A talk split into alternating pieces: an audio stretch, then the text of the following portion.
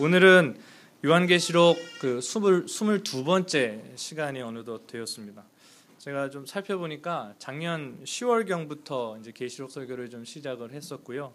벌써 해를 넘기고 이제 7월 오늘 마지막 주에 이르렀으니까 거의 한 10개월 정도를 여러분들께 주일마다 계시록 말씀을 드린 셈입니다. 어, 어떤 분들에겐 또 도움이 되셨겠지만 또 어떤 분들에겐 좀 힘들었던 그런 시간일 수도 있겠다라는 생각이 듭니다. 오늘은 아, 대접 심판 그 시리즈에 대한 이야기들을 여러분들에게 좀 소개를 드릴 예정입니다. 그래서 오늘까지 하면 실제로 우리 신학생들이 계시록의 그 개요 라고 하죠. 개요를 이렇게 짤 때 오늘까지 하는 내용을 본론으로 잡습니다. 그러니까 오늘까지 여러분들께 계시록을 설명을 드리면 여러분은 계시록의 본론까지 한 번은 다 들으신 셈이 됩니다. 그리고 다음 장인 17장부터 마지막 장인 21장 22장까지는 계시록의 결론 부분에 해당을 합니다. 그래서 거의 10개월 동안 여러분들께 나누어 드리기 위해서기도 하고 또 제 개인적인 성장을 위해서기도 한데 계시록을 공부하면서 저에게 대단히 선명하게 정리되는 부분들이 하나가 있었는데요. 그것들 여러분들에게 좀 말씀을 드리면서 오늘 계시록 설교를 진행을 하겠습니다. 적어도 종말과 관련해서 그리스도인에게는 세 가지가 대단히 중요하다라는 것을 정리하게 되었습니다. 첫째로는 종말에 대한 믿음이 굉장히 중요하고요. 둘째로는 종말에 대한 지식이 굉장히 중요하고요. 세 번째로는 종말에 대한 준비가 필요하다는 것입니다. 아, 그래서 이 세 가지의 테마에 대해서 여러분들이 제가 부탁드리기는 부디 좀 귀담아 들으셔서 이 종말에 대한 믿음과 지식과 준비에 있어서 어느 것 하나라도 소홀함이 없는 저와 여러분들이 되시기를 어, 개인적으로 좀 어, 기도하겠습니다.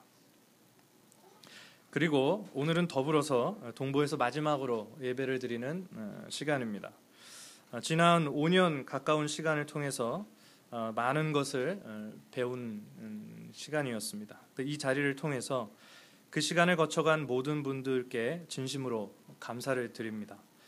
계속 동행하시는 분들도 계시고 어, 다양한 상황으로 인해서 어, 다른 선택을 하셨던 분들도 적지 않게 계셨습니다. 개인적으로 저와 또 우리 공동체를 향해 걸었던 여러 가지의 기대들을 어, 채워드리지 못한 점에 대해서 많이 죄송하다고 말씀드리고 싶습니다. 매우 송구스럽습니다. 아, 이제 다음 달부터 뿌리 깊은 교회는 새로운 출발을 준비하게 됩니다. 새로운 출발을 준비하면서 지난 5년 가까운 세월이 혹은 목회적 경험이 담임 목회자로서의 여러 가지 경험과 또 지나오셨던 모든 분들이 저에게 주셨던 그 메시지와 흔적들을 제가 잘 새기도록 어, 하겠습니다. 이곳에 계신 모든 분들께 진심으로 고맙습니다.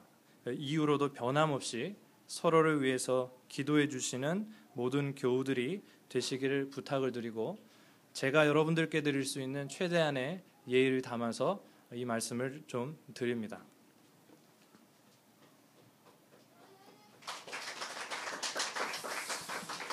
아, 개인적으로 모든 분들에게 제가 할 수 있는 최대한의 예의를 갖추고 싶었습니다.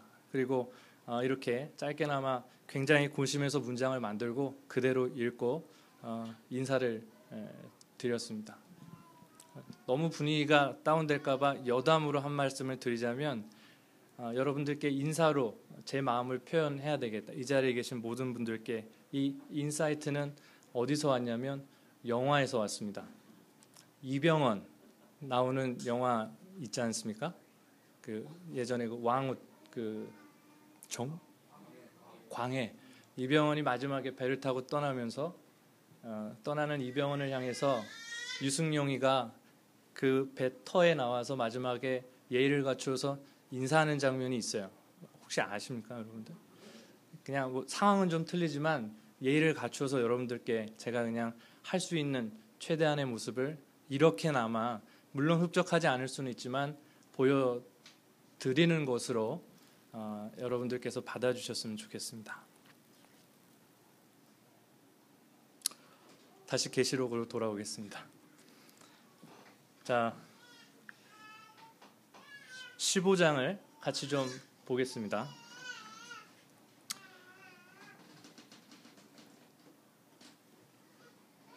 15장을 좀 같이 아, 읽죠. 같이 읽겠습니다. 시작. 그리고 나는 하늘에서 예, 물론 15장도 절절히 따지면 드릴 말씀이 굉장히 많지만 어, 그냥 오늘은 한 가지만 예, 중요한 부분을 여러분들한테 요약해서 말씀을 드리겠습니다. 계시록의 기록에 의하면 이제 오늘 여러분들한테 소개드리는 이 대접 심판 이것은 마지막 심판이라는 것이죠. 그리고 하나님의 진노가 일곱 번의 대접 심판을 통해서 끝날 것임을 계시록은 우리에게 가르치고 있습니다. 1절을 보시면 일곱 천사가 일곱 재난을 가지고 있었는데 그것은 마지막 재난이었습니다. 하나님의 진노가 그것으로 끝날 것이었기 때문입니다라는 표현이 등장을 합니다. 진노가 끝난다라는 표현의 원어의 의미를 뉘앙스를 더 살리게 되면 하나님의 진노가 대접 심판을 통해 완성된다라는 의미를 가집니다. 우리가 여기서 생각해 볼 수 있는 정리해 볼 수 있는 굉장히 중요한 이 15장의 교훈은 이거죠. 대접 심판은 마지막 심판에 해당을 합니다. 그리고 그 심판을 통해서 하나님의 진노 혹은 심판과 구속의 역사는 완성된다라는 것을 여러분들이 기억을 해주시면 좋겠습니다. 이런 요소들이 제가 서두에 말씀드린 종말을 향한 그리스도인들이 가져야 할 지식에 해당이 되는 것이죠. 자 이제 본격적으로 16장을 읽어가면서 간략하게나마 대접 심판의 면면을 여러분들에게 살펴보도록 하겠습니다. 제가 앞에서 읽어드릴 테니까 여러분들은 본문을 좀 띄워주시고요 눈으로 확인하시면 되겠습니다. 첫 번째 대접 심판을 보겠습니다. 16장 1절부터 시작이 되는데요. 나는 또 성전에서 큰 음성이 울려오는 것을 들었는데 그 음성이 일곱 천사들에게 이르기를 가서 하나님의 진노가 담긴 일곱 대접을 땅에 쏟아라 하였습니다. 그래서 첫째 천사가 나아가서 그 대접을 땅에 쏟으니 짐승의 표를 받은 자들과 그 짐승 우상에게 절하는 자들에게 아주 나쁜 종기가 생겼습니다. 이게 첫 번째 대접 심판에 관한 내용입니다.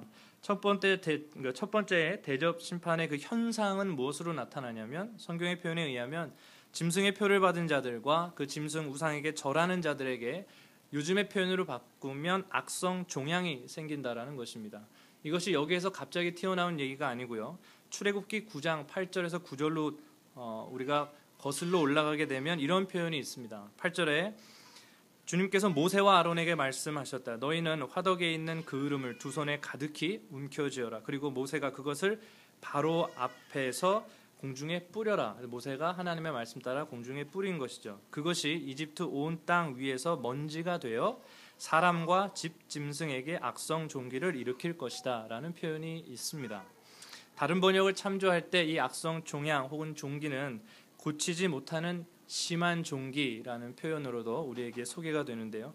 이미 출애굽기 시절에 발생한 바 있는 하나님이 쓰셨던 심판의 한 형태가 종말의 그 시점에 가서 다시 재현된다라는 것을 여러분들은 이해하셔야 합니다.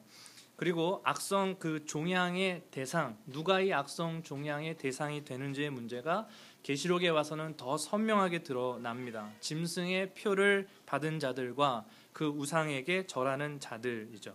여기서 마지막 심판에 해당이 되는 이 대접 심판의 독특한 특징이 드러나는데요. 그것은 앞서서 제가 어, 쭉 설명을 드렸지만 인 심판이나 나팔 심판 같은 경우에는 자연 피조 세계를 향한 하나님의 심판이면서도 그 대상이 누군지가 정확하게 고지되지 않은 상태에서 3분의 1 정도의 부분적으로 진행이 되는 심판의 형태였다면 이 대접 심판은 하나님의 반하는 세력이라는 정확한 대상이 설정이 되어 있고 하나님에게 반하는 세력 전체라는 확장된 범위를 가지고 있습니다. 이게 바로 어, 대접 심판의 독특한 구별되는 특징이라는 것이죠. 그러면서 동시에는 하나님의 인침을 받은 사람들, 소위 하나님의 백성들은 그 심판의 대상이, 대상이 아니라는 것이 이 설명에서 더욱 명료해진다는 것을 우리는 확인을 하게 됩니다. 두 번째와 세 번째 심판으로 넘어가도록 하겠습니다. 3절부터인데요.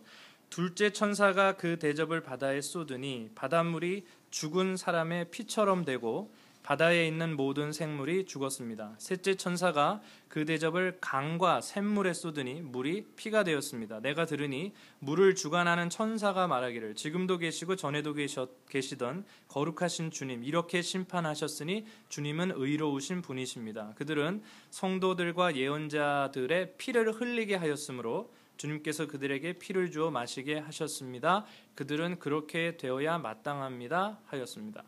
또 내가 들으니 재단에서 그렇습니다. 주 하나님 전능하신 분 주님의 심판은 참되고 의롭습니다 하는 소리가 울려 나왔습니다. 이런 표현이 나옵니다. 두 번째와 세 번째 대접 심판에서 어, 실체적으로 드러나는 부분은, 부분은 물하고 관련이 있습니다.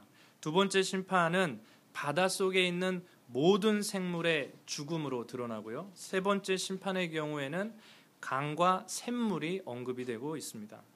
역시도 출애굽할 때의 첫 번째 재앙을 우리는 떠올릴 수가 있습니다. 출애굽할 때 첫 번째 임했던 이집트 안에서의 재앙이 바로 강이 피로 변하는 것이었고 그 강의 물고기들이 죽음을 당하는 것이었습니다. 종류와 대상은 동일한데 이미 말씀을 드렸듯이 이 종말적 상황에서의 범위가 확연하게 틀리다는 것을 우리는 확인을 할 수가 있습니다. 강이 샘물과 강과 바다로까지 완전히 확장이 되어 있고요. 어류의 죽음에서 바닷속 모든 생물의 죽음으로 범위가 아, 완전히 확장이 되어 있다는 사실을 우리는 확인할 수가 있습니다. 그리고 이 세 번째 심판의 부분에서 이게 중요한 이유는 이런 하나님의 진노와 하나님을 대적하는 세력들을 향한 하나님의 이 심판이 왜 정당한지에 대한 설명이 이 부분에 드러나와 있기 때문입니다. 하나님의 진노는 아무에게나 당신의 기분에 따라서 진행되는 것이 아니고요. 철저하게 하나님을 향한 신앙을 저버리지 않았던 신실한 그리스도인들을 핍박하고 그들을 죽음으로 내몬 사탄과 그 사탄의 추종 세력들을 향해서 진행되는 것인 것을 밝히고 있는 것입니다. 그리고 동시에 이 심판이 급작스럽게 계획된 것이 아니라는 것을 우리는 이해해야 합니다. 하나님께서는 성경 면면을 통해 하나님의 백성들의 순교에 대한 순교 당하는 사람들이 쌓고 돌아가는 그 억울함을 하나님께서는 종말적 시점에서 내가 직접 풀어주시겠다라는 약속을 합니다. 그 약속의 언약의 성취라는 것을 여러분들이 이해하시면 좋겠습니다. 그리고 네 번째 심판을 보겠습니다. 8절하고 9절인데요. 넷째 천사가 그 대접을 해에다가 쏟았습니다. 해는 불로 사람을 태우라는 허락을 받았습니다. 그래서 사람들은 몹시 뜨거운 열에 탔습니다. 그리고 그들은 이 재앙을 지배하는 권세를 가지신 아, 그러나 그들은 이 재앙을 지배하는 권세를 가지신 하나님의 이름을 모독하였고 회개하지 않았고 하나님께 영광을 돌리지 않았습니다. 네 번째 심판의 외형적인 현상은 하나님을 대적하는 그 세력들이 맹렬한 화상을 입는다라는 사실입니다. 그러나 아, 우리가 또 목격되는 바는 그 순간조차도 그들은 하나님의 이름을 계속 모독한다라는 것이고 결코 회개하지 않고 하나님께 영광을 돌리지 않을 것이다라는 것이 성경의 가르침입니다. 그리고 다섯 번째 심판을 보도록 하겠습니다. 10절에서 11절인데요. 다섯째 천사가 그 대접을 짐승의 왕자에 쏟으니 짐승의 나라가 어두워지고 사람들은 괴로움을 못 이겨서 자기들의 혀를 깨물었습니다. 그들은 아픔과 부스럼 때문에 하늘의 하나님을 모독하였습니다. 그러나 그들은 자신들의 행동을 회개하지 않았습니다. 다섯 번째 심판에서부터는 대단히 중요한데요. 그 심판의 대상이 어, 좀 옮겨집니다. 어디까지로 옮겨지냐면 단순히 하나님을 대적하는 사단의 추종 세력들이 아니고요. 그 배후, 사탄, 짐승의 왕자, 악한 그 자체로 하나님의 진노의 대상이 정조준된다라는 사실입니다. 여기서 보면 우리는 하나님께서 과연 그 악의 근원, 사탄 그 존재를 향한 하나님의 심판은 언제 있느냐라는 질문에 답변을 얻을 수가 있습니다. 하나님의 심판으로 인해서 그 심판이 짐승의 왕자로 정조준되면서 어, 그 결과로 그 짐승의 나라가 어두워집니다. 그리고 그 짐승의 나라 역시 이런 면면을 보면 하나님의 통제 아래 있다라는 것을 우리가 확인을 할 수가 있습니다. 그러면서 이 다섯 번째 심판의 외형적인 현상으로는 암흑과 괴로움과 아픔과 부스럼 이런 현상들이 하나님을 대적하는 사람들에게 일어납니다. 정확히 오늘 성경은 이들을 향한 징벌이 어떤 종류였는지는 앞선 그런 어, 예와는 다르게 명확하게 드러나지는 않습니다. 그러나 여전한 것은 그런 심판의 대상 속에서 그걸 겪어가는 사람들이 보이는 반응인 것이죠. 엄청난 괴로움과 고통에 시달리고 있으면서도 여전히 하나님을 모독하고 전혀 자기들의 행동을 회개하지 않을 것이다라는 것이 성경의 예언적인 가르침입니다. 되짚어 보게 되면 지금 말씀드린 이 다섯 번째 심판에서뿐만이 아니고요. 우리가 지금 훑고 있는 모든 대접 심판에서 하나님을 대적하는 사람들이 보여주는 반응의 일관성입니다. 전혀 회개하거나 돌이키지 않습니다. 여기서 우리가 중요하게 아, 점검해야 되는 부분은 하나님의 심판의 목적입니다. 이 종말의 즈음을 해서 나팔 심판과 대접 심판을 통해서 하나님이 왜 심판의 일들을 하시는가 그 목적이 무엇인가인데요. 이 종말의 시점에, 시점에서 하나님이 보여주시는 그 진노의 그 목적은 하나님을 대적하는 그 사람들에게 회개를 불러 일으키는 것이 아니라는 사실이에요. 만약 하나님의 진노와 심판이 이들의 이들을 회개시키기 위해서 이들을 돌이키기 위함이었다면 하나님은 어떻게 된 겁니까? 실패하신 게 돼요. 그러므로 학자들은 공이 하나님의 진노의 목적, 심판의 목적은 죄인들을 회개하기 위한 것이 아니고 말 그대로 심판하는 것에 있다라고 정리를 합니다. 그러니까 우리도 종말이 임박한 그 시점에서 진행이 되는 사탄과 그리고 그 추종 세력들에 대한 하나님의 심판의 목적은 그들을 회개시키는 것이 아니고 말 그대로 심판에 있다라는 것을 우리가 정리하고 있어야 된다라는 겁니다. 그리고 여섯 번째 심판을 말씀을 드리도록 하겠습니다. 12절부터 16절인데요. 여섯째 천사가 그 대접을 큰 강 유프라테스에 쏟으니 강물이 말라버려서 해돋는 곳에서 오는 왕들의 길이 마련되었습니다. 나는 또 용의 입과 짐승의 입과 거짓 예언자들의 입에서 개구리와 같이 생긴 더러운 영 셋이 나오는 것을 보았습니다. 그들은 귀신의 영으로서 기이한 일을 행하면서 온 세계의 왕들을 찾아 돌아다니는데 그것은 전능하신 하나님의 큰 날에 일어날 전쟁에 대비하여 왕들을 모으려고 하는 것입니다. 보아라 내가 도둑처럼 올 것이다. 깨어 있어서 자기 옷을 갖추어 입고 벌거벗은 몸으로 돌아다니지 않으며 자기의 부끄러운 데를 남에게 보이지 않는 사람은 복이 있다. 16절 그 세 영은 히브리 말로 아마겟돈이라고 하는 곳으로 왕들을 모았습니다. 이 여섯 번째 심판에서 우리의 관심을 끄는 게 한 두 가지 정도가 있을 텐데요. 하나는 하나님의 큰 날에 일어날 전쟁에 대한 내용입니다. 이 전쟁의 성격을 제가 간략하게 정리를 해드리면 첫째 이 전쟁은 마지막 때인 예수님의 재림의 시점에서 일어난다라는 것이고요. 우리가 어떻게 이 시점을 가장 인류의 어떤 최후의 역사라고 할 수 있는 재림의 시점으로 설정할 수 있느냐 이것이 맞느냐 맞습니다. 하나님 곧 전능하신 이의 큰 날이란 이 표현은 압도적으로 구약에서 주의 재림의 시점을 가리키는 명백한 관용어구입니다. 그래서 이 전쟁이 예수 그리스도의 재림의 때에 일어난다라는 것에 대해서는 학자들 간의 이견이 거의 없습니다. 그래서 하나님의 큰 날에 일어날 전쟁은 예수의 재림의 시점에서 일어나게 되어 있다라는 것은 학자들의 이견이 없는 사실이라는 것을 여러분들한테 설명을 드리고요. 그러나 이제 두 번째 말씀드릴 이 사항은 이견들이 팽팽하게 존재를 합니다. 과연 이 전쟁이 실제로 물리적인 전쟁이냐? 아니면 영적인 전쟁에 대한 상징적 표현이냐 하는 것이죠. 이것은 관점에 따라서 치열하게 갈립니다. 영적인 전쟁이라고 보는 관점에서는 이 전쟁을 예수의 재림의 시점에서 사탄과 교회 공동체 간에 벌어지는 눈에 보이지 않는 비가시적 영역에서 일어나는 말 그대로 영적 싸움이라고 설명을 합니다.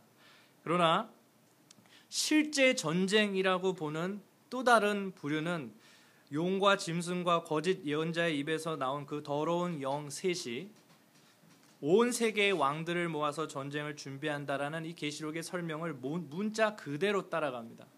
그래서 악한 영들이 세상의 왕들을 모은다라는 이런 표현들을 통해서 물론 그 전쟁의 가장 핵심 배후에 있는 것은 사탄이지만 사탄이 전쟁을 일으킬 때 이용하는 그 실체들, 주체들은 온 세상의 국가들이라는 논리인 것입니다.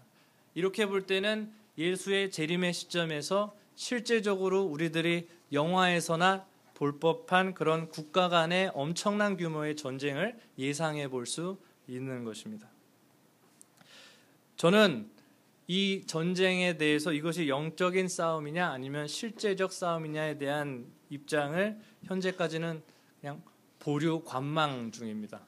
네, 더 많이 연구하고 기도하면서 이것이 과연 어느 쪽에 더 가까운지를 어, 보려고 합니다. 근데 요즘 이스라엘 모습 보면 실제 전쟁일 수도 있겠다라는 그런 생각이 많이 듭니다. 추가적으로 아마겟돈에 대한 설명을 드리도록 하겠습니다. 아마겟돈은 사실 하르마겟돈이라고 읽어야지 맞고요. 하르 무기또 내지는 이르 무기또라는 히브리어가 히브리어에서 나온 단어입니다. 이게 왜 중요하냐면 번역하면 이 아마겟돈이라는 뜻은요. 무기또의 산 혹은 무기또의 도시라는 이런 표현이거든요. 과정은 생략하고 결론만 말씀을 드리면 아마겟돈이 왜 중요하냐라는 것은 이 아마겟돈이 실제 팔레스타인의 어디냐 여기다 저기다라고 해서 성도들의 관심을 호도하는 세력들이 있는데 그게 중요한 것이 아닙니다. 혹은 이 아마겟돈은 현실상에 벌어지는 지역이 아니고 영적인 어느 가상구역이다 이렇게 못 박아놓고 성도들의 사고를 그렇게 제한하는 것도 그것은 바람직한 것이 아닙니다. 이 바로 무기또라는 이 구약의 도시를 사용했다라는 것이 중요한데요. 이 아마겟돈이 무기또라는 구약에 존재했던 그리고 많은 역사적 배경을 갖고 있던 이 무기또라는 도시에서 출발한 이유 여기서 이제 아마겟돈의 비밀이 풀리는 건데요. 무기또라는 곳이 구약에서 어떠한 도시로 어떠한 지역으로 우리들에게 설명이 되냐면 하나님의 백성들을 억압하던 왕들이 패배하는 곳입니다. 그리고 거짓 선지자들이 패망하는 곳이고요. 하나님의 백성들을 잘못 이끌어갔던 왕들이 죽는 곳입니다. 그리고 하나님을 배역했던 이스라엘 백성들이 애통하며 돌아오는 자리가 바로 구약의 무기또라는 도시입니다. 그래서 그 무기또라는 구약적 배경을 가지고 태어난 아마겟돈이라는 계시록의 표현에서 우리가 기억해야 될 것은 뭐냐면 바로 그곳은 하나님을 대적하는 자들에 대한 심판의 장소라는 의미입니다. 그래서 여러분들이 아마겟돈이라는 건 영화에도 사용되어 있고 여러 가지 제목들로 많이 알려져 있지만 아마겟돈, 인류 최후의 전쟁 이런 선정적인 표현들로 우리에게 적당한 적절한 지식 없이 많이 돌아다니고 있는데 아마겟돈 전쟁이라는 것이 실질 전쟁인지 영적인 전쟁인지는 아직 우리가 정확히 알 수 없지만 그러나 그 전쟁이 우리에게 어, 보장하고 있는 것은 그 전쟁에서의 결과는 이미 나와 있다는 것이죠. 하나님의 백성이 사단의 세력을 끝장낸다라는 그 의미가 아마겟돈 안에 담겨져 있는 겁니다. 그래서 계시록의 아마겟돈이라는 이야기를 우리가 생각할 때는 마지막 때 있을 그 전쟁이 구약의 무기또를 배경으로 아마겟돈이란 말로 태어난 이유는 그 전쟁은 영적이건 실제이건 상관없이 그 결과는 반드시 사탄 진영의 패배로 끝나는 것이라는 것이에요. 그래서 여러분이 아마겟돈에 관련된 여러 그 선정적인 언론과 아니면 이단 사이비들의 여러 그 인터넷의 정보들을 볼 때 거기에 여러분의 관심을 뺏길 일이 전혀 아닙니다. 그것은 어, 하나님의 승리가 정확하게 우리에게 어, 고지된다라는 그 사실이죠. 오히려 우리가 기뻐해야 될 일이고 감사해야 될 일이고 평안해야 할 일입니다. 근데 공교롭고 재밌는 것은 사탄이 마지막 때에 일으킬 그 전쟁을 세상 모든 왕들을 다 속여서 야 우리 하나님하고 한판 뜨러 가자라는 소위 마지막 끝판 전쟁을 치르려고 그들이 잡은 그 지역이 무기또라는 것이에요. 역사 대대로 사탄의 진영이 하나님께 족족 패배했던 그 지역으로 그들이 스스로 모여들고 있다라는 것은 굉장히 역설적이죠. 사단의 자명한 한계가 거기에 있다는 것을 우리는 이해할 수가 있습니다. 이제 마지막 일곱 번째 심판을 한번 보도록 하겠습니다. 17절부터인데요. 일곱째 천사가 그 대접을 공중에 쏟으니 성전에서 보좌로부터 다 되었다 라고 하는 큰 음성이 울려 나왔습니다. 또 번개가 치고 음성들이 나고 천둥이 울리고 큰 지진이 일어났는데 이런 큰 지진은 사람이 땅 위에 생겨난 뒤로 일찍이 없었던 것입니다. 그리고 그 큰 도시가 세 조각이 나고 민족들의 도시들도 무너졌습니다. 하나님께서 그 큰 도시 바벨론을 기억하셔서 하나님의 진노를 나타내는 독한 포도주의 잔을 그 도시에 내리시니 모든 섬들이 사라지고 산들이 자취를 감추었습니다. 그리고 무게가 한 달란트나 되는 큰 우박이 하늘로부터 사람들 위에 떨어지니 사람들은 우박의 재앙이 너무도 심해서 하나님을 모독하였습니다. 일곱 번째 대접 심판은 이미 말씀을 드렸듯이 심판의 완성을 의미합니다. 일곱 번째 대답이 땅에 쏟아졌을, 쏟아졌을 때 성전의 보좌로부터 다 되었다라는 음성이 울리기 때문입니다. 19절에 보면 큰 도시가 세 조각이 나고 민족들의 도시들이 무너진다라는 표현이 있는데 이것은 사단 세력 그 자체, 사단 존재 그 자체와 사단을 추종했던 모든 세력의 완전한 멸망을 이야기하고 있습니다. 그리고 이 사단의 세력들이 실제로 어떤 과정을 통해 어떤 순서로 멸망하는가는 결론격에 해당되는 17장부터 20장 사이에서 바벨론, 짐승, 거짓 선지자, 용의 순서로 그 심판의 순서가 자세하게 소개가 됩니다. 역시 이 심판이 그리고 마지막에 와 있어서 진행이 되고 있음에도 불구하고 하나님의 반대편에 선 사람들의 일관적인 모습, 여전히 하나님을 모독하고 있는 모습을 반복해서 확인할 수 있습니다. 자, 제가 지금까지 간단하게 대접 심판 일곱 개에 대한 부분들을 여러분들한테 정리를 해드렸고요. 네 가지 정도의 사항으로 다시 한번 마무리를 하고 설교를 마치도록 하겠습니다. 첫 번째로 대접 심판은 하나님의 진노, 심판과 구속의 일들을 완성하는 마지막 단계라는 것이죠. 그걸 기억을 하셔야 되고요. 두 번째로는 하나님을 대적하는 이들에게 사탄과 그 사탄을 추종하는 세력들에게 임하는 하나님의 진노는 목적이 있는데요. 그 목적은 그들을 돌이키고 회개하기 위함이 아닙니다. 마지막 일곱 번째의 대접이 쏟아졌을 때까지 그들은 하나님을 모독하죠. 그런 부분을 보았을 때 만약에 하나님의 진노가 회개에 있다라 그러면 하나님의 계획이 실패한 꼴이 되어버린다는 거죠. 예, 그렇지가 않고 그들을 향한 심판에 있다라는 것이 어, 우리가 정리를 어, 해야 되는 부분입니다. 그리고 셋째로는 이 최후의 심판과 또 최후의 전쟁 이런 것 등에 대비하기 위해서 오늘날 건강한 그리스도인들에게 요구되는 자세가 무엇이냐? 오늘 본문 안에도 담겨져 있는데 16장의 15절을 한번 보여주시면 보아라 내가 도둑처럼 올 것이다. 깨어 있어서 자기 옷을 갖추어 입고 벌거벗은 몸으로 돌아다니지 않으며 자기의 부끄러운 데를 남에게 보이지 않는 사람은 복이 있다. 제가 설교를 시작하면서 종말에 관련돼서 필요한 성도들, 성도들에게 필요한 세 가지 요소들을 말씀을 드렸습니다. 종말에 대한 믿음이 굉장히 필요하고요. 종말에 대한 지식과 종말에 대한 준비가 대단히 중요한데요. 16장의 15절은 종말에 대한 준비가 어떠해야 되는지에 대한 원론적인 비결을 우리에게 제시합니다. 쉽게 말하면 깨어 있으라라는 이야기입니다. 도적같이 오신다는 주님의 시기에 대한 사인이 있습니다. 몇 날, 며칠, 몇 시를 궁금해할 것이 아니라 아, 예고 없이 오신다라는 주님의 그 시기에 대한 사인을 우리가 진지하게 받아들고 저와 여러분은 깨어 있는 성도분들이 되시기를 바랍니다. 그리고 마지막으로 이미 말씀드렸지만 아마겟돈이라는 지역이 우리에게 의미하는 바는 매우 정확하게 이 전쟁 최후의 시점에서 일어나는 이 전쟁은 무조건 결론이 정해져 있다. 누가 이기냐? 하나님의 압승이다라는 것이죠. 근데 이 하나님의 압승이 뭘 의미하느냐? 양편에서 두 가지를 설명할 수 있는데 그 말씀 드리고 끝내겠습니다. 하나님의 승리가 의미하는 것이 무엇이냐? 악한 세력이 우리가 살아가고 있는 현실에서 여러분 보시면 잘 알겠지만 오히려 현실을 장악하고 있습니다. 선한 사람이 하나님의 뜻을 쫓아 살아가는 사람이 잘 사는 세상이 아니고 악하고 불법을 행하는 사람들이 떵떵거리면서 살아가는 것이 이 세상입니다. 그들이 힘있게 군림하며 살아가는 어, 그런 상황. 그래서 소위 많은 교회에 대한 하나님에 대한 아쉬움을 표현하는 이들이 하나님이 정말 계시다면 어떻게 이 세상 안에서 이런 일들이 벌어질 수 있느냐고 되묻는 질문하는 그런 그 질문에 대한 성경의 답은 존재합니다. 그 철저한 심판이 종말의 시점에서 예외 없이 이루어진다라는 사실인 거예요.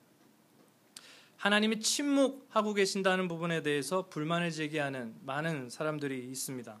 성경을 한번 보여드리겠습니다. 16장의 19절을 제가 읽어드리면 그리고 그 큰 도시가 세 조각이 나고 민족들의 도시가 무너졌습니다. 하나님께서 그 큰 도시 바빌론을 그 다음 뭐라고 쓰여 있습니까? 기억하시고 기억하시고 하나님의 진노를 나타내는 독한 포도주의 잔을 그 도시에 내리시니 모든 섬들이 사라지고 산들이 자취를 감추었다. 여러분 제가 한번 말씀드린 표현이 기억하시고 기억하시고 이큰 따옴표로 해서 여러분들이 사진을 빵 찍으셔야 됩니다. 하나님은 이 땅의 악을 단 하나도 잊지 않으십니다. 하나님의 진노의 대상이 되는 악한 현실과 관련자들 모두를 아무도 잊지 않으십니다. 그들이 언제 하나님의 진노의 심판 때에 이르게 되느냐? 마지막 때가 오면 주의 재림의 시점에서 하나님은 모두 다 기억해 내십니다. 그게 성경의 가르침입니다. 하나님이 다 기억해 내셔서 하나님의 진노를 나타내는 독한 포도주의 잔들을 그들에게 부으시고 그들의 존재의 근원 자체를 없애신다라는 사실이에요. 그리고 반대로 그날이 오게 될 때 신앙으로 인해서 남들이 몰라주어도 수많은 작은 희생으로 살아가는 평범한 그리스도인들 그들의 억울함과 상처는 그날 속히 회복될 수 있다라는 사실. 그날이 오면 실제로 순교로 이어졌거나 아니면 여러 가지의 순교적인 결단으로 인해서 좁은 길을 포기하지 않았던 하나님의 백성들에게 면류관이 씌어집니다.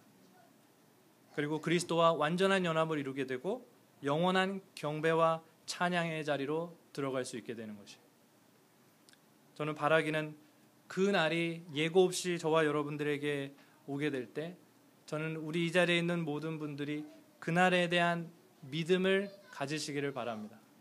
그리고 그 날에 대한 지식을 여러분들의 이 땅 안에서 여러 루트를 통해 건강하게 차곡차곡 쌓아가시기를 주님의 이름으로 축복합니다.